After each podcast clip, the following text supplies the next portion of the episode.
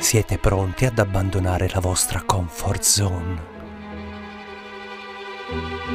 State per ascoltare Favole per bambini cattivi, un podcast scritto da Sebastiano Bianco, una serie di racconti per adulti che esplorano il lato oscuro della natura umana. Se state cercando svago e divertimento, questo podcast non fa per voi.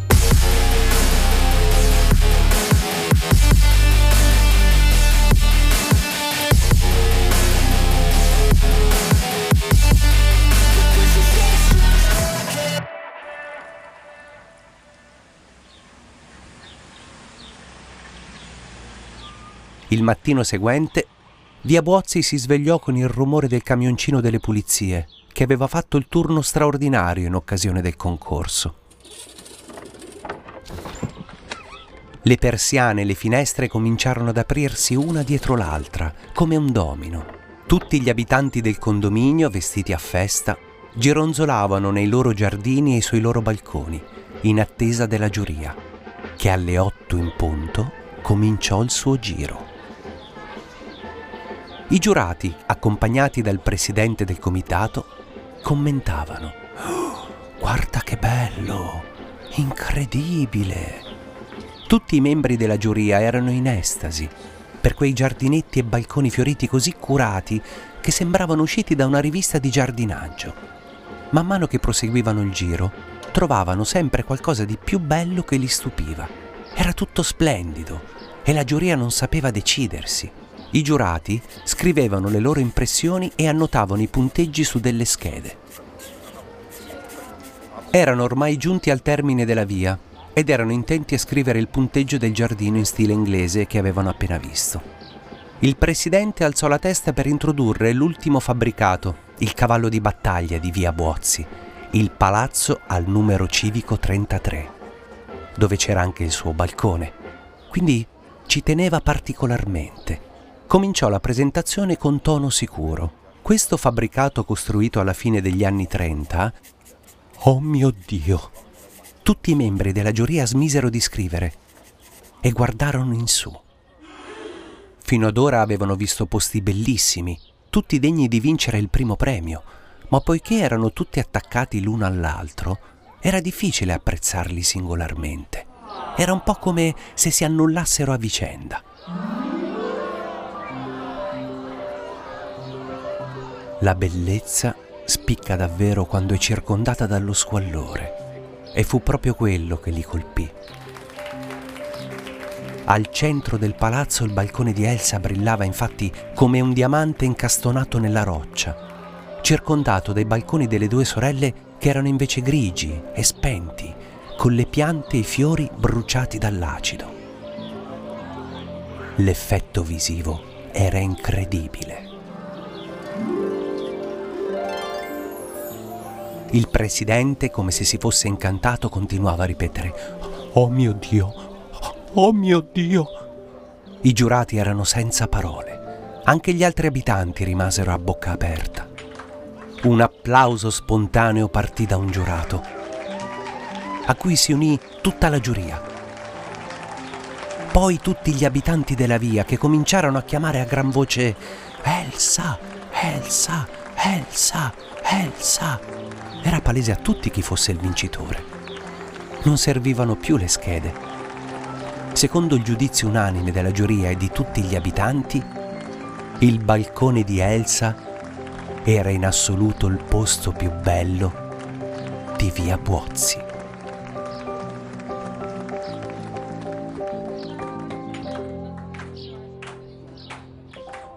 Ada e Ida, nascoste dietro le persiane chiuse, aspettavano con impazienza che accadesse qualcosa. Dopo qualche minuto, la badante uscì sul balcone. La folla si fermò. Fu come se la vedessero per la prima volta. Chi era quella signora? E dov'era Elsa? Aveva vinto il concorso e avrebbe dovuto dire qualcosa. Invece parlò il mastino, che con voce insicura si limitò a dire che la signora Elsa stava poco bene, ma che li ringraziava tanto. Il presidente, estremamente imbarazzato davanti alla giuria, cercò di insistere con la donna. «Ma non si può affacciare un attimo per salutarci?» La badante, che sembrava in piedi su un pavimento di uova, disse di no.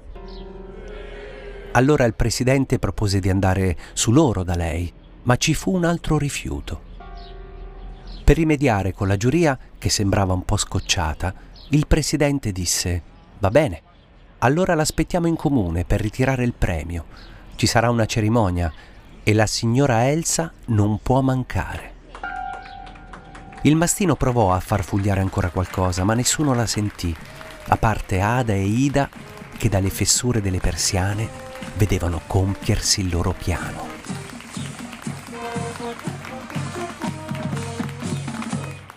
Dopo qualche rinvio, il giorno della cerimonia fu finalmente deciso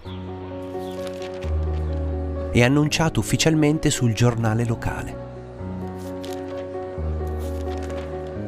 Si sarebbe svolto nella sala comunale alla presenza del sindaco e di tutti i rappresentanti istituzionali, compresa la giuria e naturalmente i cittadini che volevano partecipare. Ada e Ida si presentarono mezz'ora prima per paura di non trovare posto. La sala si riempì subito, appena aprirono le porte. Il presidente girava tra la gente tutto orgoglioso, come se fosse la festa del suo compleanno.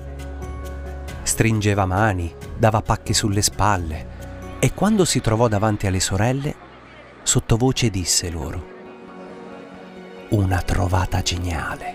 Davvero generose far vincere il premio alla vostra amica. Ma se entro una settimana non rimettete tutto a posto come prima, chiamo i carabinieri». Le due sorelle quasi non ci fecero caso, erano troppo tese e agitate. Seduti in prima fila videro Stefano con sua figlia, la nipotina di Elsa, raggianti e orgogliosi per la vittoria della nonna. Dopo la lettura delle varie motivazioni, finalmente arrivò il momento tanto atteso dalle sorelle: la premiazione. Quando il sindaco pronunciò il nome di Elsa, Ada e Ida si alzarono sulle punte per essere sicure di non perdersi niente. Dal fondo della sala un rumore sgradevole di gomma sul pavimento introdusse un'immagine terribile. Su una sedia a rotelle c'era Elsa, che sembrava invecchiata di vent'anni. I capelli completamente bianchi erano raccolti in una specie di coda e un vestito che sembrava una tenda a fiori anni settanta la copriva completamente. La mano del mastino, poggiata sulla sua spalla, la costringeva a stare seduta. Tutti rimasero in silenzio per lo stupore di vedere la signora Elsa ridotta così. Si sentivano solo i singhiozzi delle due sorelle che piangevano e si tenevano abbracciate strette strette. Il sindaco consegnò il premio a Elsa, che era completamente spaesata. Le avvicinò anche il microfono. «Questo cos'è? Non è mio!» Il sindaco riprese il microfono e da buon politico fece una battuta per stemperare la tensione, ma nessuno rise. Alla fine della cerimonia le due sorelle si fecero forza e andarono a salutare la loro amica. Elsa era circondata da persone che le facevano i complimenti.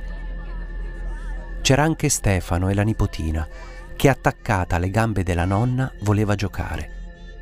Tutti sembravano felici e contenti, a parte Elsa. Nel suo sguardo si scorgeva una paura latente. Ogni volta che si muoveva troppo sulla sedia, la mano del mastino le stringeva la spalla e il suo corpo reagiva come se prendesse una piccola scarica elettrica.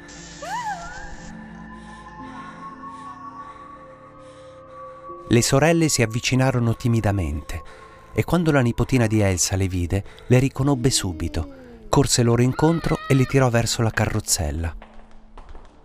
Quando Elsa incrociò lo sguardo di Ada e Ida, si mise a piangere e fece per alzarsi e abbracciarle, ma il mastino glielo impedì, bloccandola con la mano.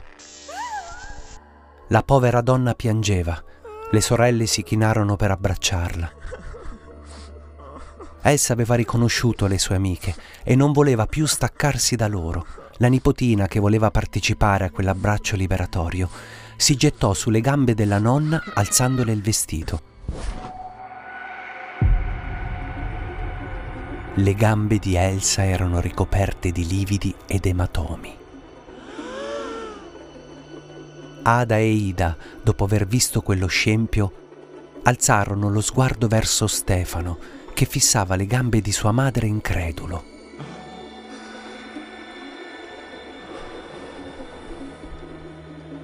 Con l'ingenuità tipica dei bambini, la nipotina continuava a domandare alla nonna: «Che cosa ti sei fatta, nonna? Sei caduta? Ti fa male?» Quando la badante si precipitò a coprire le gambe di Elsa, ormai era troppo tardi. Le due sorelle avevano avuto la conferma di quello che pensavano. Il loro sguardo severo si posò su Stefano, senza dargli tregua. Ci pensò il mastino a toglierlo dall'imbarazzo, dicendo che dovevano tornare a casa. Elsa doveva prendere le medicine. La badante spinse via la sedia a rotelle, mentre Elsa con lo sguardo implorava aiuto. Ada e Ida si presero per mano per darsi forza.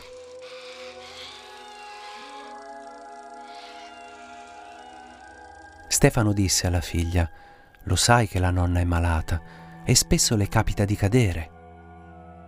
Ma quei lividi non se li era fatti cadendo e Stefano lo sapeva. Il male di Elsa era nella testa, non nelle gambe. Forse a lui faceva comodo credere a quello che aveva raccontato alla bambina. Ma le sorelle c'erano già passate. La loro madre soffriva della stessa malattia, l'Alzheimer, che inizia in maniera subdola, in cui le persone cominciano a dimenticare alcune semplici cose, fino ad arrivare al punto in cui non riescono più a riconoscere nemmeno i familiari. Per questo motivo la loro madre era stata fatta internare dal marito in una specie di clinica e poi liberata dalle figlie, che avevano scoperto i maltrattamenti subiti dalla povera anziana.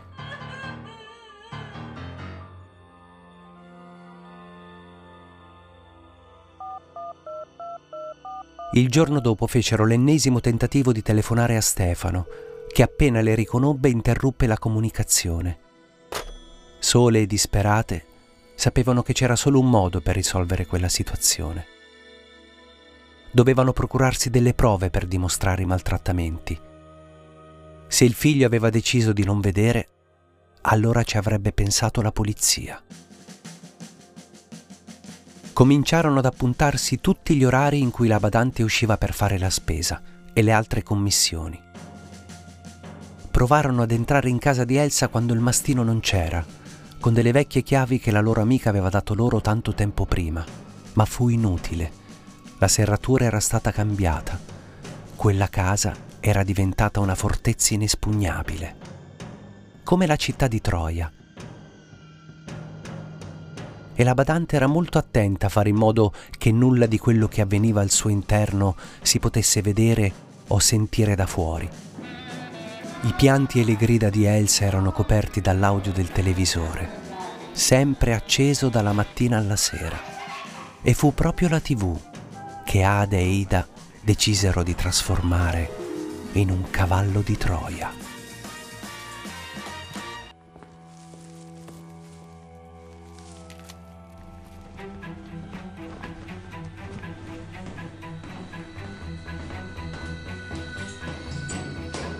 Dopo aver nascosto i loro cappotti e un paio di buste della spesa nel sottoscala del palazzo, andarono sul terrazzo condominiale, dove erano collocate le antenne. Dopo vari tentativi individuarono quella giusta. Poi scesero giù di corsa e incollarono le orecchie al muro e restarono in attesa. Il mastino dall'altra parte stava già combattendo col telecomando. La tivù aveva perso il segnale e non trasmetteva più niente. Sentirono la porta d'ingresso che si apriva, poi passi che continuavano su per le scale. Le sorelle si affacciarono sul pianerottolo, gettarono uno sguardo alle scale, poi alla porta di Elsa e bingo, la porta era socchiusa. Per la prima volta dopo tanto tempo le sorelle avevano l'occasione di rivedere la loro amica.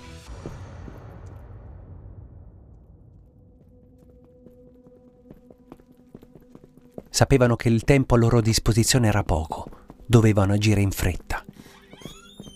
Con lo stesso sangue freddo che contraddistingue i professionisti del crimine, Ada e Ida sgattaiolarono nella casa di Elsa e chiusero la porta alle loro spalle. Attraversarono il corridoio, sembrava tutto pulito e in ordine. Cominciarono a cercare la loro amica, chiamandola sottovoce. Elsa! Elsa! In salotto non c'era nessuno, in cucina nemmeno. Si rincontrarono davanti alla porta della camera da letto, che era chiusa, con la chiave nella serratura. Ada aprì e Ida spinse la porta. Le pareti erano illuminate dallo schermo del televisore, che trasmetteva solo puntini grigi. Sembrava che tante piccole formiche si arrampicassero sulle pareti della stanza. Videro un letto d'ospedale, di quelli con le sponde tutte intorno. Un piede spuntava fuori dalle coperte, con un laccio legato intorno alla caviglia. Poi una mano, anche quella legata con una cinghia di cuoio. Dall'altro lato lo stesso. La povera Elsa era sprofondata nel letto, mezza nuda, con un pannolone tutto sporco legato sulla pancia. L'odore d'urina era fortissimo, tanto che le sorelle dovettero coprirsi il naso per non vomitare. Ciao a tutti. Improvvisamente le formiche sparirono dalle pareti e tornò l'immagine e l'audio del televisore. Fu allora che Elsa si accorse della presenza delle sue amiche e cercò di alzarsi. Ada, d'istinto, fece per liberarle una mano. Ma Ida la fermò. Elsa continuava ad agitarsi e piangeva. Ada implorava la sorella di lasciarla fare. Ma Ida fu irremovibile. Non c'era tempo. Bisognava agire. Ida tirò fuori dalla tasca un cacciavite. Lo infilò tra le prese d'aria posteriori del televisore e con un colpo secco spaccò definitivamente l'apparecchio. Nella stanza fu buio e silenzio. Si sentiva solo la voce di Elsa che implorava le sorelle di aiutarla. Dalle scale del palazzo i passi pesanti del mastino rimbombavano sempre più vicini. Le due sorelle uscirono dalla stanza con la morte nel cuore, lasciandosi alle spalle la loro amica, che piangeva e si dimenava nel letto. Uscirono sul pianerottolo, lasciando la porta socchiusa come l'avevano trovata. Sentirono i passi della badante sopra la loro testa. Invece di rientrare in casa, si infilarono giù per le scale del palazzo, fino al portone d'ingresso. La badante si insospettì quando rientrò in casa e notò con grande stupore che il televisore era spento e la signora Elsa era agitatissima. Uscì prima sul pianerottolo e trovò tutto tranquillo. Poi andò sul balcone e vide Ada e Ida in strada, che tornavano verso casa con le borse della spesa.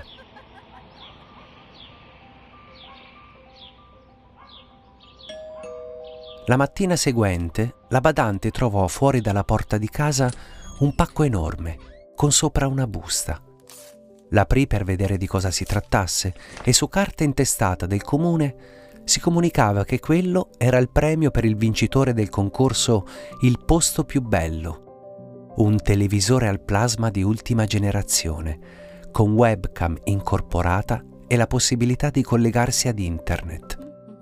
Il mastino non sapeva niente di queste cose, per lei era un televisore come un altro, ma fu lieta della felice coincidenza, dato che aveva appena chiamato Stefano per chiedergli il permesso di comprarne uno nuovo.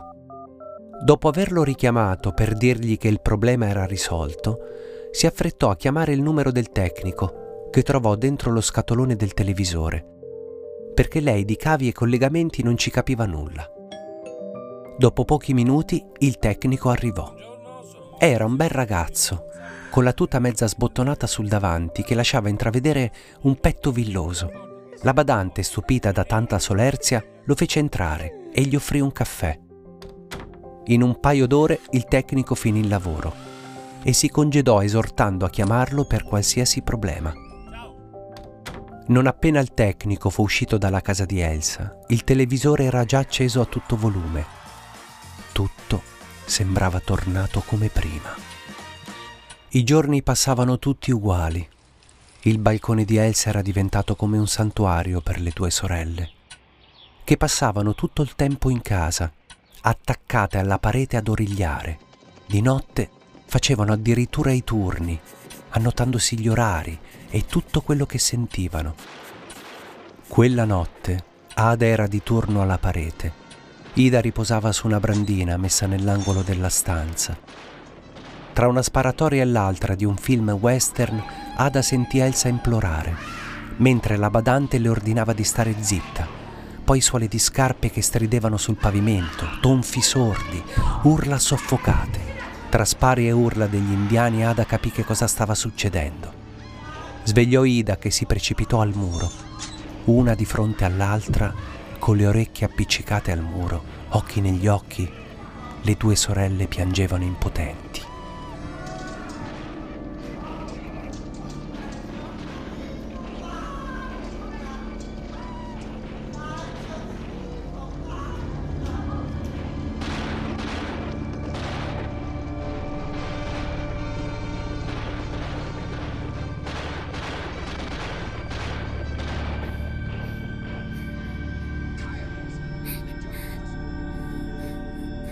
Un leggero sorriso comparve sulla bocca di Ida bagnata di lacrime, che disse alla sorella: «È finita».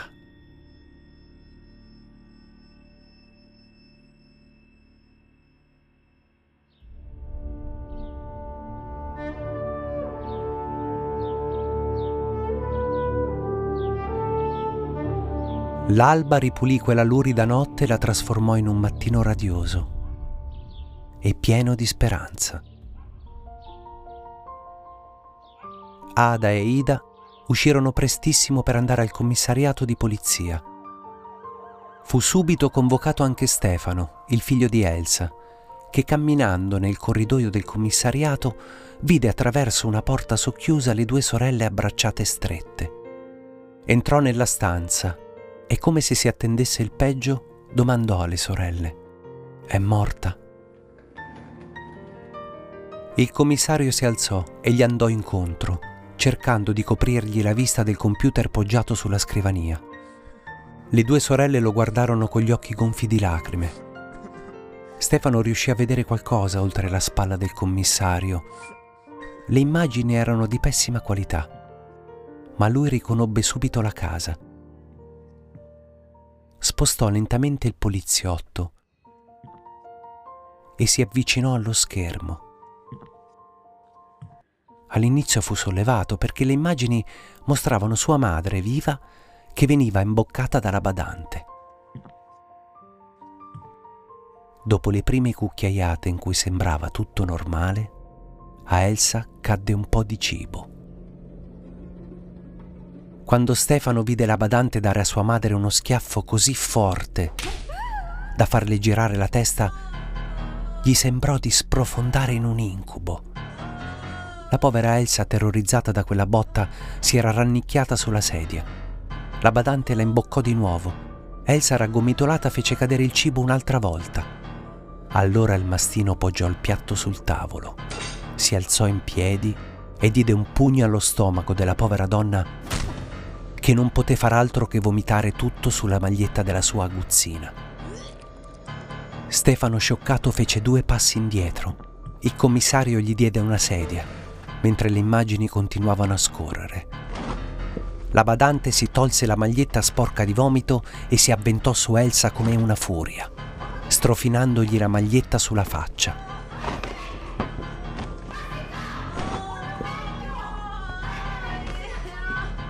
Basta, basta, vi prego.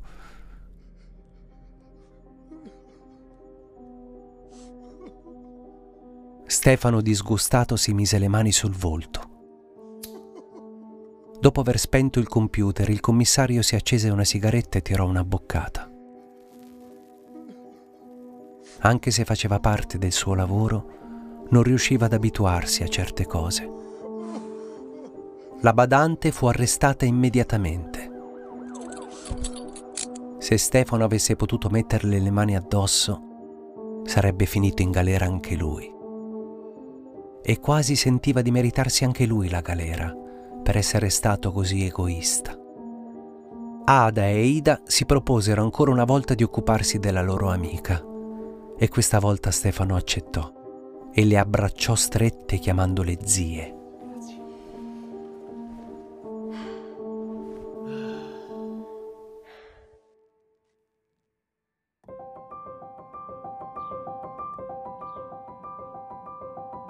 Elsa è nel suo letto. Non ci sono cinghie e legacce a immobilizzarla. Un rumore la sveglia. Chi c'è in casa? Sente delle voci provenire dalla cucina, dei passi nel corridoio, e quando le due sorelle si affacciano nella camera da letto, Elsa fa finta di dormire. Ada e Ida vanno a chiamare Stefano, che sta finendo di preparare la tavola per la cena, decorandola con fiori, come faceva la madre. Che cos'è questo odore? Elsa rimugina mentre continua a tenere gli occhi chiusi. Stefano le fa una carezza sulla testa e la chiama per svegliarla. Elsa non può più far finta di dormire e si tira su, appoggiandosi alla spalliera del letto. Stefano le dice dolcemente: «Ciao mamma, come stai? È ora di cena. Hai dormito quasi tutto il pomeriggio». «Chi siete? Che cosa volete da me?» lo interrompe Elsa. Stefano guarda le due sorelle incredulo, poi dice alla madre: «Mamma, sono io, Stefano, tuo figlio, e, e queste sono le tue amiche, Ada e Ida». Elsa, stringendo a sé il cuscino, senza nemmeno guardarlo in faccia, chiede disperata: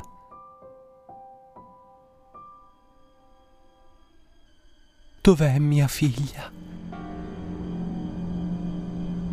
Che cosa le avete fatto?»